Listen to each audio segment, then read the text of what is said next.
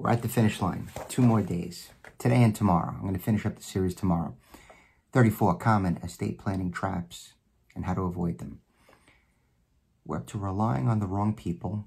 Number 33, choosing the wrong person to act as your executor, trustee, or agent.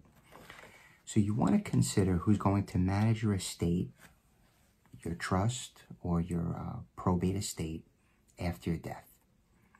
And you should pick an executor uh, or a trustee that has the uh, the skill and the temperament uh, to follow through on your wishes. So you don't want someone antagonistic to your family. You want a peacemaker. You want someone that could um, hold family members off where appropriate and uh, be able to explain things and work with patience with the family. You need someone that has um, a, uh, a good sense of responsibility, diligent, uh, facile with numbers, right? And you want someone that has a history of trustworthiness and no past acts of dishonesty, right? Uh, any type of uh, uh, fraud in their past or um, any a variety, a variety of, um, well, I want to I want to go uh, both uh, criminal and non-criminal uh, things, right? So, uh, did the person have bankruptcy? Did they not know how to run their own affairs? Maybe that's not the person that you put in charge of your own. Um, don't pick someone that has uh, or shows little interest in following through. Um, let's see.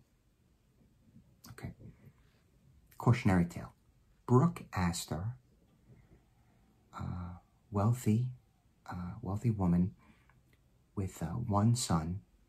And what she did, she lived to 105 and she had millions of dollars and she had a trust. And what she did was she had her son as her trustee, even though she had misgivings about her son and his wife. And in fact, he was uh, pilfering the estate.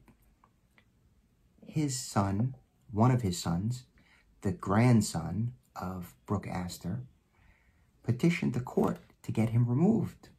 He had stolen money. He actually spent some time in jail and uh, but when he got out, his mother lived a long life, 105.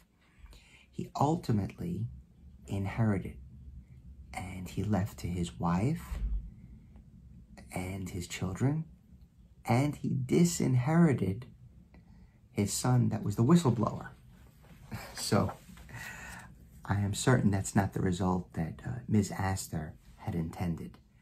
So really, uh, think long uh, and uh, and hard about who you're going to pick and have the plan in place so that you could safeguard your estate uh, from uh, bad actors. If you would like to discuss your your case, your family situation, um, discuss what you think might be necessary for your family, and I'll even give you some ideas about things that you may not have thought about. Right? That's why you come.